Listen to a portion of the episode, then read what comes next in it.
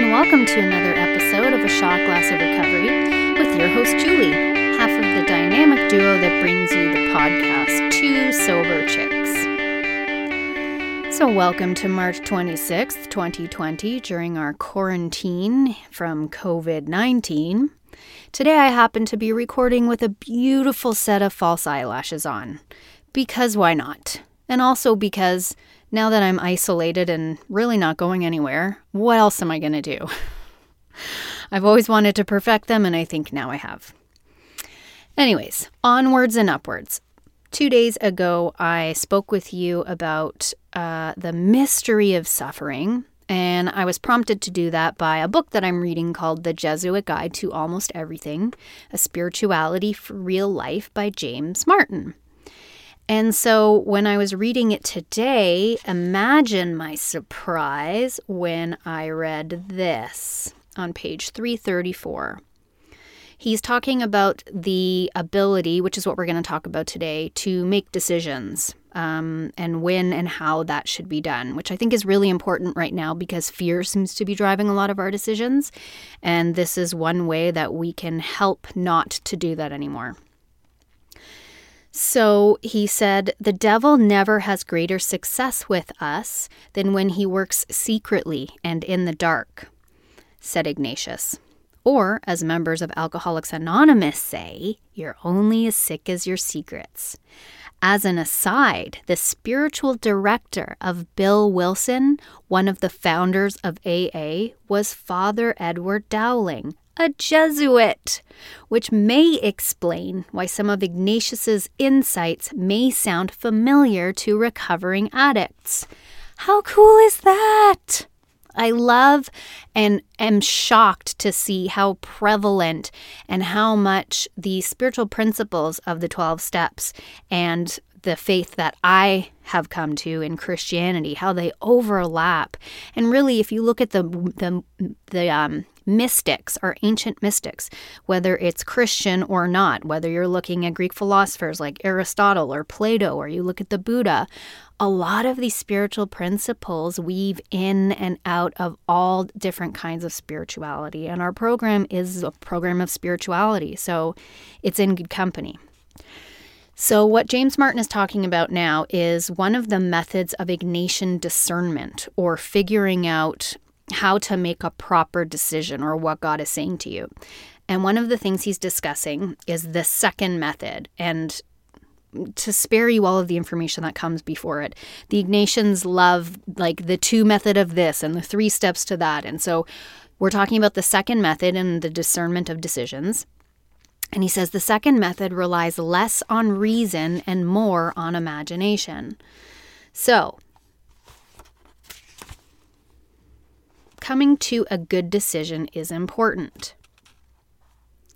First, he suggests you imagine a person whom you have never seen or known, and imagine what advice you would give to this person regarding the same decision you are facing. This can help free you from excessive focus on yourself.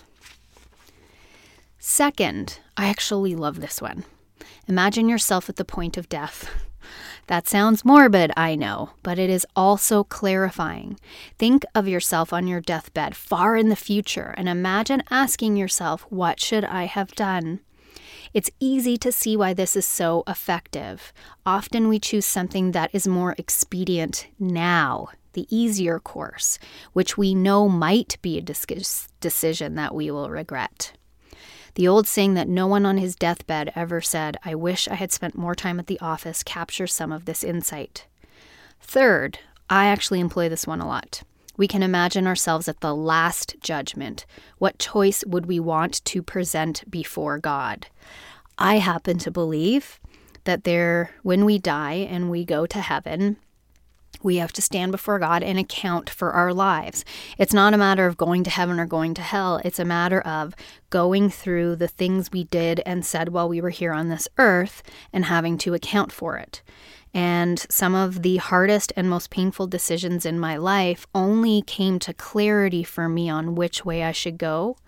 Once I thought, I don't want to get to heaven and have to say to God, for example, when God asks me, Why did you prevent one of my children from coming to me? Um, I have had to examine all kinds of opinions and decisions about my faith in training to be a minister. And one of the ones was being faced with the question of can anybody take communion? In the Catholic Church, you have to have had your sacraments leading up to communion, including baptism and First Communion, and then confirmation. And I, I struggled with it because I didn't know what the right thing to do was. But then when I thought of Jesus at the Last Supper breaking bread and saying, Take of this and eat it, this is my body, which I sacrifice for you, he's asking everyone to partake in the Lord's Supper. He's asking everyone to have dinner with him, to break bread with him. And for me, I would never choose not to give one someone communion based on that. So this is how I decided ultimately that I would never prevent someone from taking um, the bread or the wine. However, if there is someone listening who is of the Catholic faith and they disagree with me, that's okay. This is just how God spoke to my heart about my particular ministry and how I will minister once I start performing service.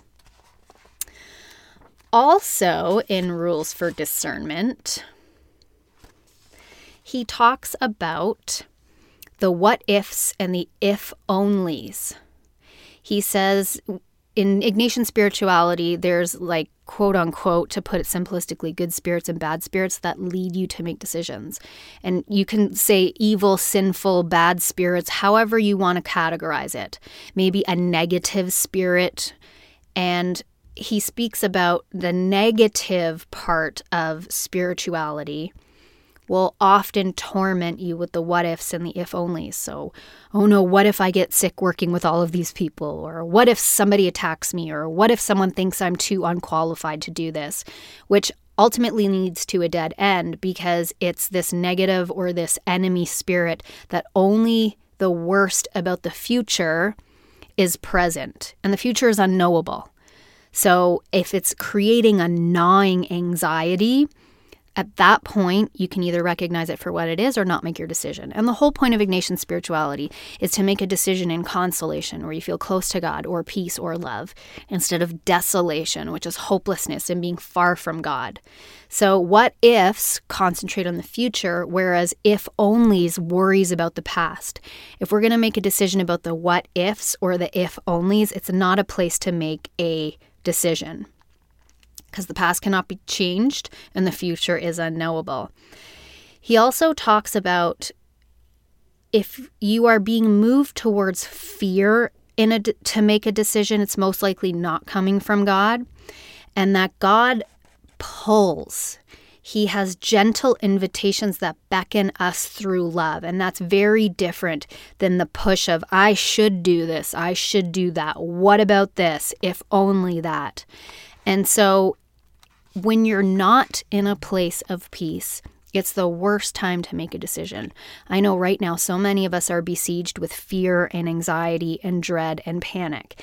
And listen, that's okay. I speak a lot about being in peace. It just happens to be where I am in all of this. But to not acknowledge those feelings is not healthy either. It's okay to be panicked and fear and in anxiety and dread, but you can't live there. If you experience it and you feel it and you let it go, or you're able to manage at, with a, a low lying simmer of fear or panic or dread, although panic or dread uh, doesn't usually feel like a low simmering, that's okay. But staying in it is not a good thing. It's like, I have a family member where no matter how you try and help her deal with her fear and anxiety, it's like she wants to be in panic. She wants, um, I call her a um, crisis junkie. She'll just jump from one crisis to the next. And when you offer some kind of advice or support, like maybe you shouldn't be watching the news so much, or you just stop responding to texts of, like, oh no, oh no, she's the oh knower, oh no, oh no. She wants to live there. I don't think she has any desire to actually pull out of it. And that's what victimhood is, right? Someone that is just drama, drama all the time, in it, in it, and refuses for their focus to be broken from whatever the drama or the crisis of the day is. So, in closing, during a time of desolation, one should never make a change, says Ignatius. Why not? Because when you are feeling distant from God and experiencing desolation, you are more inclined to be guided by, he says, the evil spirit. In our program, we can say ego, um, which we know drives the bus right off the cliff. So basically, don't make decisions when you're freaking out because you're more likely to be guided by unhealthy motives. Resist that urge. So I hope you've enjoyed this little I was going to say podcast of recovery, this little shot glass of recovery. You can find both Lisa and I on our podcast, Two Sober Chicks, on Instagram at Two Sober Chicks, on Twitter at Two Sober Chicks. And if you like us and you feel inclined to do so, if you go and rate us wherever you listen to podcasts, it might ensure that someone who is looking for something and stumbles upon our podcast might be able to get a little nugget of truth or a little bit of hope because that's why we do it. For no other reason than we love you guys, we're grateful for our sobriety, and we just want to pay it forward. So stay tuned. I will be back tomorrow, March 27th, and maybe we'll read a little excerpt from The Language of Letting Go. Or maybe I'll have something new to talk about. Who knows? I'll talk to you then.